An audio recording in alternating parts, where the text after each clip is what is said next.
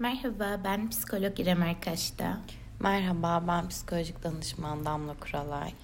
Biz bugün Fazıl Say'ın bestelediği İnsan İnsan şarkısı hakkında bir böyle konuşalım dedik. Evet, asıl aslında konuşmak istediğimiz konu deprem ve e, o anki ve sonrasındaki durumlar. Biz neler hissettik, biz neler düşündük, e, çevremizde neler gördük ve bu konu hakkında neler yapabiliriz. Ve bunu da şarkının üzerinden, sözler üzerinden bir tekrar geçelim, üzerinde konuşalım istedik.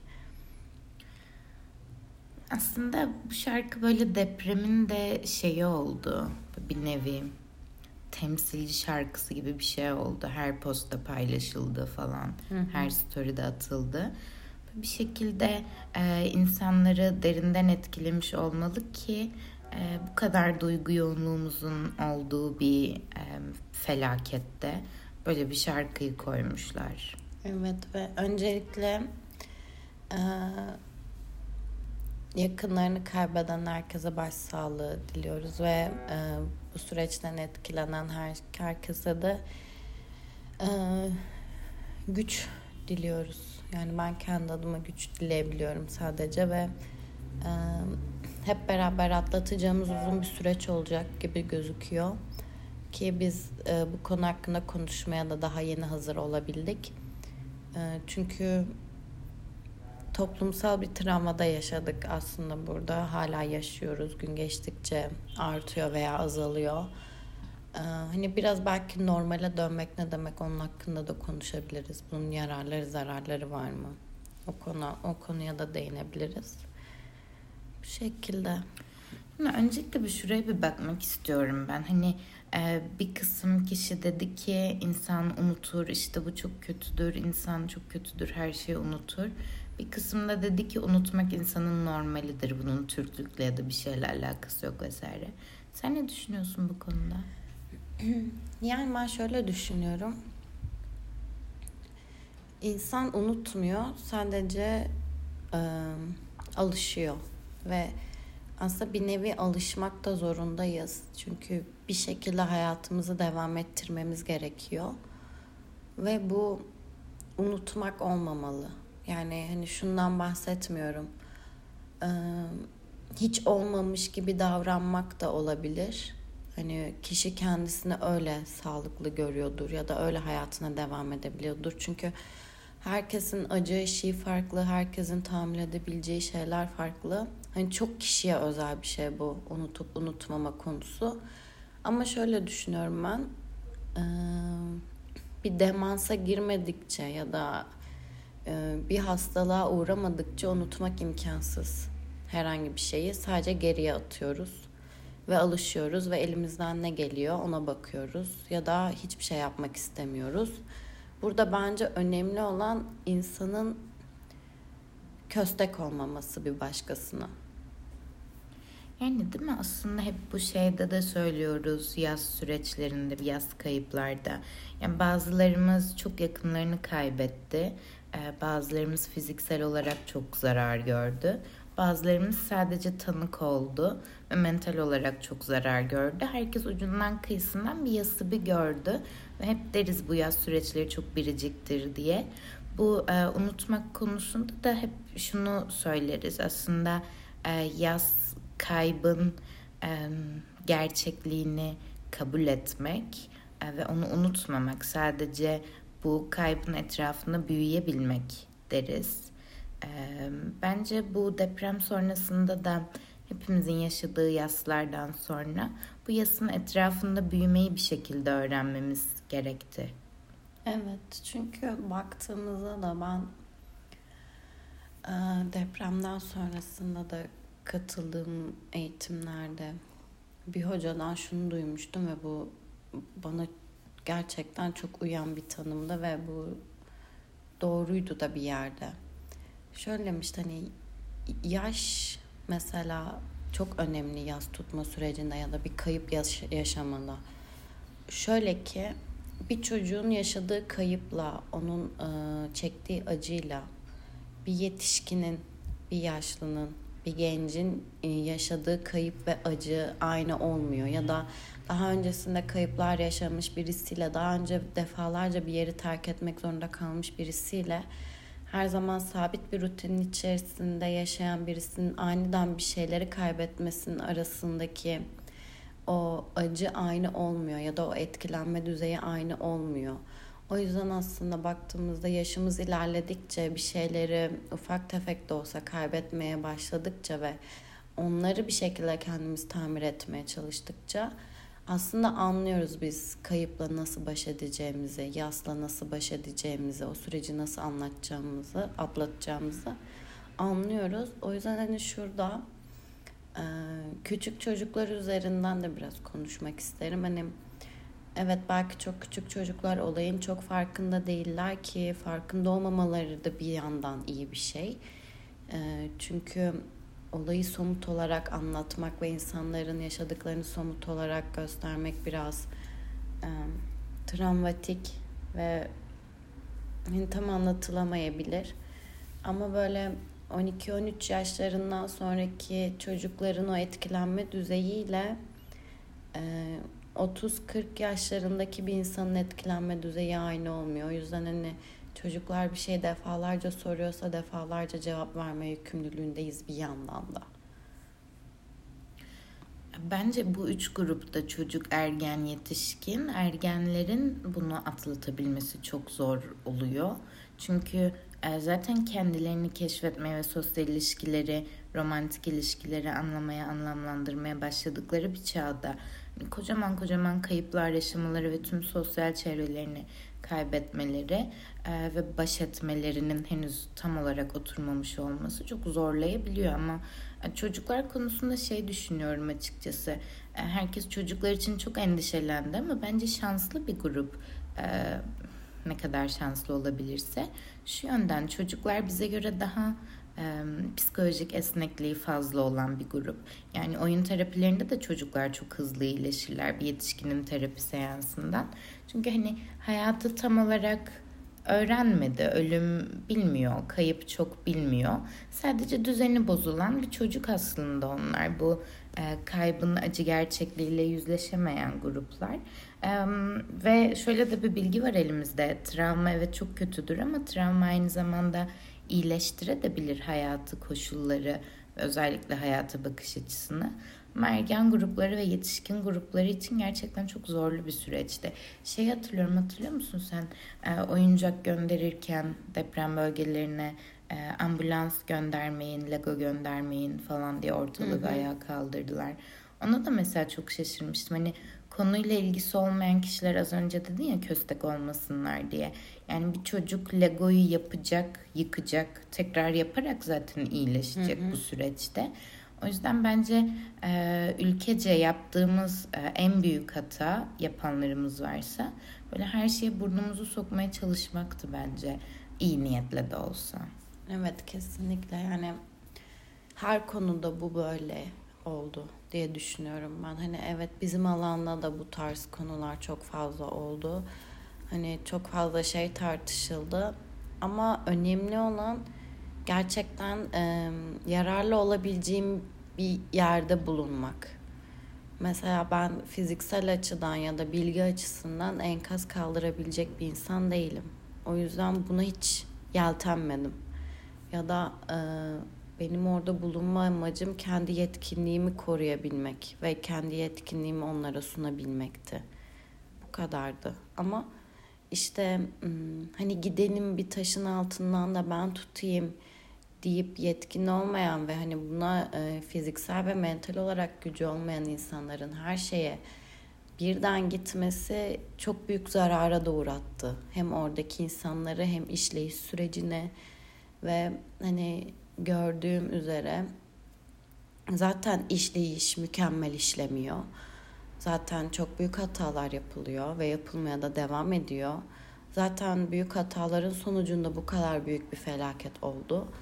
O yüzden hani bırakalım da bari şimdiden sonra gerçekten yetkin olan insanlar yetkinliğini kullanarak, gerçekten bilgisi olan insanlar bilgilerini kullanarak devam etsinler. Çünkü o çocuk o Lego ile oynamak zorunda. Onu yıkmak da zorunda. O ambulansı görmek de zorunda. o ambulans o çocuk oyun oynarken iyi bir e, birini kurtarmak için oynuyorsa o çocuğun iyileşmesi için çok büyük bir etken olacak. Çünkü çocuklar e, tam olarak duygularını daha keşfedemedikleri için, ifade edemedikleri için oyun oynamak zorundalar zaten. Bu imkanı ellerindeki bu imkanı kısıtlamamalıyız diye düşünüyorum. Ya imkan demişken de durum böyle o kadar akuttu ki yani asla bitmedi. Sürekli sallanmaya devam etti her yer ve yardımlar sürekli gecikti. Hala eksiklikler var bölgede vesaire. Hani bu şartlar altındayken şey yapamıyorsun. Bir şey yapmak zorunda hissediyorsun ya kendini. Belki de insanların böyle her şey karışmasını ve ben de gideyim yapayım demesinin nedeni bu içimizdeki vicdani sorumluluk kısmıdır. Tekrar söylüyorum eminim kimse kötü niyetle yapmıyordur alanı dışında olan şeylere müdahale etmeyi ama önce yarar mı yararlı mı olayım zarar mı vereceğim bir bunu düşünmek gerekiyor. Şu saatten sonra bile yapılan her eylemde. Evet kesinlikle. Hem neler yapabilirim? Evet çünkü gerçekten çok zordu evde oturabilmek. Çok zordu takip edebilmek. O anda iyi hissetmenin bile suçluluk hissettirdiği zamanlardan bahsediyorum. Belki hala iyi hissediyorum ve acaba bu kötü bir şey mi diye düşünenler var. Onlar için de şunu söyleyebilirim. hep beraber ayağa kalkacağımız için tabii ki gönüllülük esas olmak suretiyle iyi olmamız gerekiyor ki iyi yapabilelim. Yani mesela bir doktorun ilk önce bedensel sağlığının iyi olması gerekiyor ki ellerine titrememesi gerekiyor ki bir cerrahın yardımcı olabilsin o hastasına gibi düşünebiliriz. Ama burada da hani demek istediğim şu da değil. Hani iyi olmak için her şeyi yapalım, işte e, duygularımızı geri plana atalım, olumsuz şeylerimizi geri plana atalım. Şu an sadece iyi olmalıyım da değil kötü de hissedebiliriz. Kendi günlük hayatta yaşadığımız kaygılar da var. Onlar da devam ediyor. Çünkü hayatta kalmak da zorundayız bir yerde. Yaşamak da zorundayız. Hem onları yaşayarak hem acaba orası için neler yapabilirim imkanlar dahilinde bunu düşünerek iyi hissedebilmek belki de. Ve bu çok uzun bir süreç gerçekten. Hani ilk birkaç ay ben yardımımı ettim tamam artık iyi bir insanım deyip geri çekilmek yerine oradakilerin ihtiyaçlarını sürekli gözetmek ve özellikle haklarını korumak gerekiyor. Hani yani şu bile çok basit görünse de biz e, televizyon izliyoruz, biz haber izliyoruz ve eksiklikleri görebiliyoruz ama belki onlar orada e, gündemden, haberlerden ve neyin ne olduğundan habersiz bir şekildeler çadırlarda yaşayanlar özellikle halen daha bir şekilde haklarını savunamayacak olanların da haklarını savunabilmek uzun süre boyunca gerekiyor. Yani bilmiyorum belki korkutucu gelebilir bu bazılarına. Ee, ama sanki üzerimize düşen bir sorumluluk gibi tabii ki gönüllü olarak. Kesinlikle öyle. Çünkü baktığımızda e, güvende hissettiğimiz belki birkaç yerden birisiydi yer kabuğu ve o bizi endişelendirdi, sallandı ve birçok şey yıktı. Ve daha sonra güvende hissedebileceğimiz alan kalmadı. Veya öyle hissettik. Şöyle, insanların önce uyurken endişelenmemesi gerekiyor. Bunu sağlamaları gerekiyor. Bunu sağlamamız gerekiyor. Yani ben bireysel olarak bunu nasıl yapabilirim'e bakmak gerekiyor. Ya da ben bunu e, kim yapabilir? Kimin yapabileceğini öğrenmek bile aslında büyük bir farkındalık ve oradaki bilinci ortaya çıkarır. Oradaki güvenliği kim sağlayabilir? Kim sağlayacak ya da diğer şehirlerdeki güvenliğin sağlanması gerekiyor öncelik. Sonrasında o insanların fizyolojik ihtiyaçlarının sağlanması gerekiyor ki rahatça uyuyabilsinler sağlık problemlerinin olmaması gerekiyor. Yani bunların hepsinin sağlanması, sağlanmıyorsa da neden sağlanmıyor'nun hakkını aramak bizlere düşüyor diye görüyorum ben. Çünkü bugün evet orada olmuş olabilir, yarın burada da olabilir. Ya da bambaşka bir şey de olabilir. O zaman hakkımızı savunacak kimse kalmayabilir. Ya da hakkımızı savunacağımız bir mecrada kalmayabilir. Yani şu an en önemli şeylerden birisi de o insanların can güvenliği, fizyolojik ve psikolojik sağlıkları ve haklarının korunması diye düşünüyorum ben. Çünkü haksızlık insanı çok kötüye itebilir. Çünkü eğer birileri bizim için adaleti sağlamıyorsa herkes kendi adaletini kendisi sağlamaya başlar. Çünkü hayatta kalması gerekir. Ve o zaman çıkacak olan kaosu da engellemek çok da mümkün olmaz.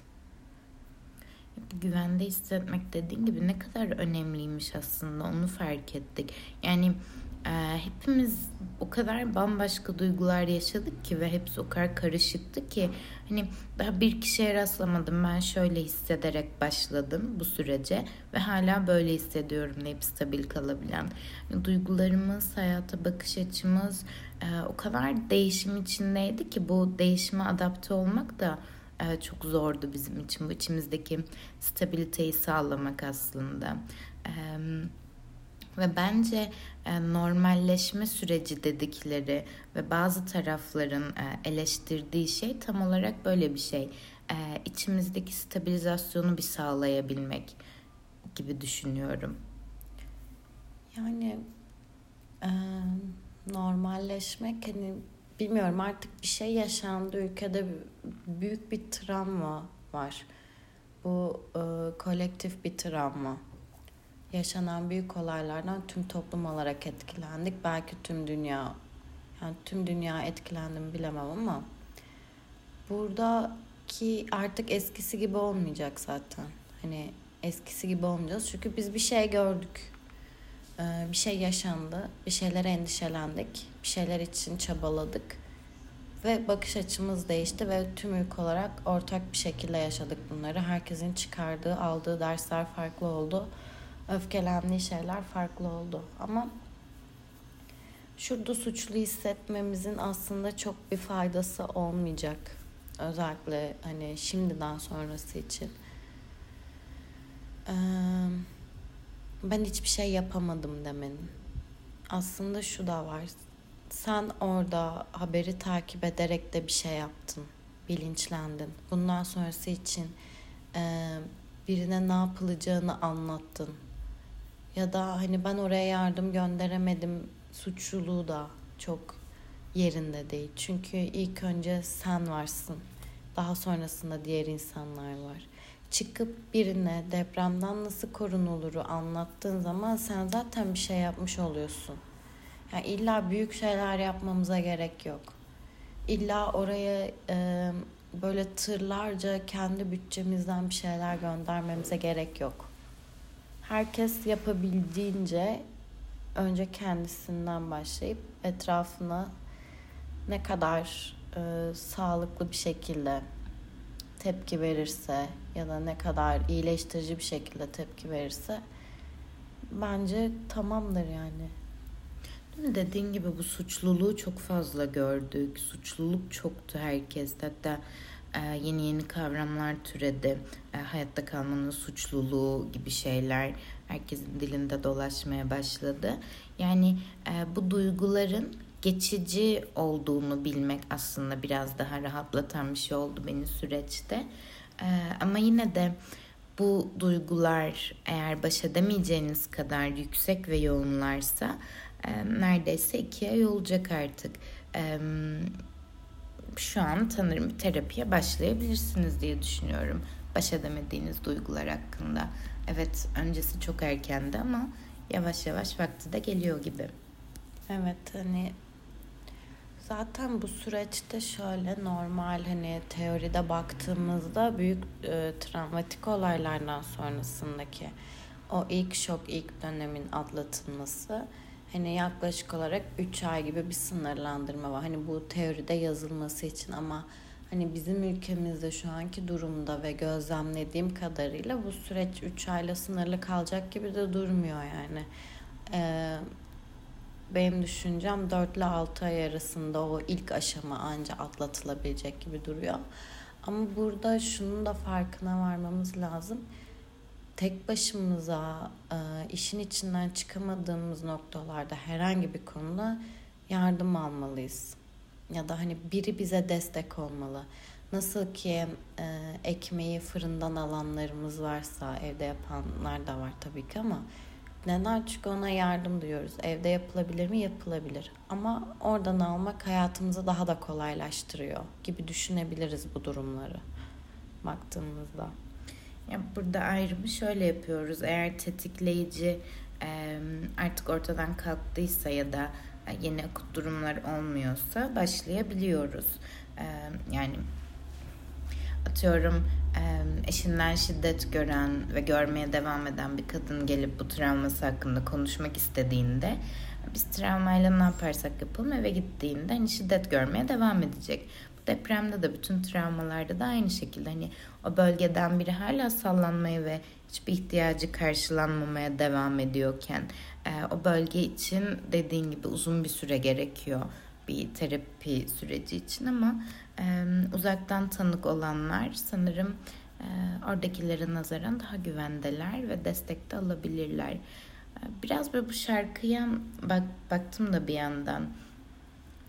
E, çok böyle tasavvufi giden bir şarkı. Aslında bu bir şiirmiş e, ve sonradan bestelenmiş Fazıl Say tarafından. Ee, çok fazla bilmediğimiz çok e, kelime var ve tam olarak böyle yorumlayabilmek için bir e, edebiyat uzmanı olmak gerekiyor olabilir gibi bir e, şarkı, bir şiir aslında. Yine de genel olarak baktığımda burada şunu görüyorum. Bir şeylerin farkına vardığını, insan olmanın, vicdanın, dini inancın belki bu tarz şeylerin farkına vardığını e, anlatan böyle insanları ortak payda da muhtemelen insanlık ve din paydasında e, birleştiren e, bir şarkı gibi. Belki de bu yüzden herkes bunu paylaşmak istemiştir.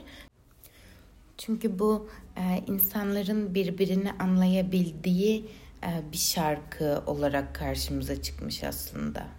Evet hani burada şu duygular da ön plana çıktı. Hani günlük hayatta e, hayatımıza devam ederken ölümün gerçekliğiyle çok fazla hani düşünce olarak da haşır neşir olmuyoruz açıkçası. Çünkü hani çok fazla bu bizi sağlıklı tutabilecek düşünce değil ama bir anda bununla karşılaştığımızda ve bir anda bunun gelebilecek olduğunu gördüğümüzde aslında şu an yaşadığımız hayatın da yeri de bir yerde ortaya çıkıyor.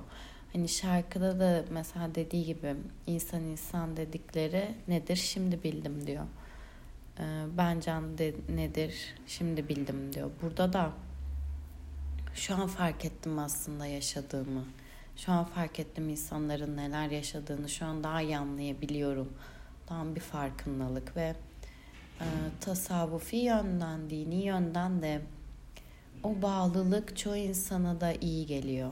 Yani evet bir şeyler var beni koruyan ya da e, bir takım inançlarım var ve bunlar beni sağlıklı tutuyor. Bunlar da çok değerli. Bunları da tekrar hatırlamak keza aynı şekilde değerli. Çünkü baktığımızda e, dini inançlarda ya da herhangi bir şeye neye inanıyorsanız ya da inanmıyorsanız da genel olarak gördüğüm benim ortak payda iyi insan olmak ve bir başkasına zarar vermemek olarak geçer ana fikir olarak baktığımızda ve bu da bizi aslında daha sağlıklı yapmak için de bir yoldur. Bu e, insanın iyi olduğunu fark etmek, e, içindeki iyiliği görebilmek aynı zamanda çok da iyileştirici bir şey değil mi zaten? Evet ve hani şey de geliyor birilerine yardım edebilmek, birilerine faydalı olabilmek, e, ya da bir şekilde bir yere katkı sağlayabilmek, üretken olmak en geniş tabirle bu da çok önemli. Hani şu zamanda yapılabilecek eğer yoğun kaygılarınız varsa ya da yoksa hani sadece bir aktivite arıyorsanız bile E, duygularınızı somutlaştırmaya ben çok değer veriyorum. Yazarak, çizerek, bir şeyler yaparak. Yani en basitinden kağıda bir sembol çizerek. O an hissettiğinizi düşünerek. Çünkü e, beyin onu somut olarak gördüğünde bir anlam yüklemesi çok daha kolay oluyor. Evet e, ve bu duyguları anlayabilmek de zaten üstesinden gelebilmek, o duyguyla, o zor duygularla baş edebilmek için e, en güçlü ve belki de ilk adım. Evet. O yüzden değerli fark edebilmek, ne hissettiğini, ne düşündüğünü, bundan sonrası için neler istediğini bakabilmek ya da kime nasıl fayda sağlayacağını görebilmek çok değerli. Ama e, tekrar şu konuya da ben dönmek istiyorum. E, bunların hepsi güvenli bir ortamda yapılabilecek şeyler. Gerçekten yani başıma bir şey gelir mi kaygısının azaldığı durumlarda yapılabilecek şeyler. Birilerinin güvenli ortama kavuşması için yapabileceğimiz bir şey varsa yapmalıyız. Çünkü bizim de güvende hissetmemiz gerekir bir başka durumda. O yüzden önemli olan insanların belki de en değerlisi insanların haklarını koruyabilmek. İnsanların gerçekten e, yaşayabilmesi için gerekli şartların sağlanması için kim ne yapabiliyorsa onu yapmaktan ziyade yapabilecek kişilerin de görevlerini yerine getirebilmesi. Çünkü siz her gün sabah işinize gidiyorsunuz ve o görevinizi yerine getiriyorsunuz ya da okulunuza gidiyorsunuz, o görevi yerine getiriyorsunuz. Ee, sizin güvenli bir şekilde bir yerlere gidebilmeniz için e, o imkanı sağlayacak insanların da aslında o görevi yerine getirmesi gerekiyor bizler burada görevlerimizi yerine getirmeye çalışıyorken ya da görevlerini görevini yapmaya istekli ama yapamıyorken bile. Yani zaten e, herkes üstüne düşeni yapabilseydi bu kadar büyük yıkım olmazdı ama. Evet yani hani buraya da değinmeden edemedim. Çünkü şöyle düşünüyorum ben şahsi fikrim olarak. Ee, güven de hissetmeden, ait olmadan bir yere e, bir yerden kastım kendine ait olmadan, kendini güvenli bir alanda bulmadan hiçbir şey yolunda gideceğine inanmıyorum ben. Çünkü güvende hissetmezsen markete de gidemezsin. Güvende hissetmezsen evinde uyuyamazsın da.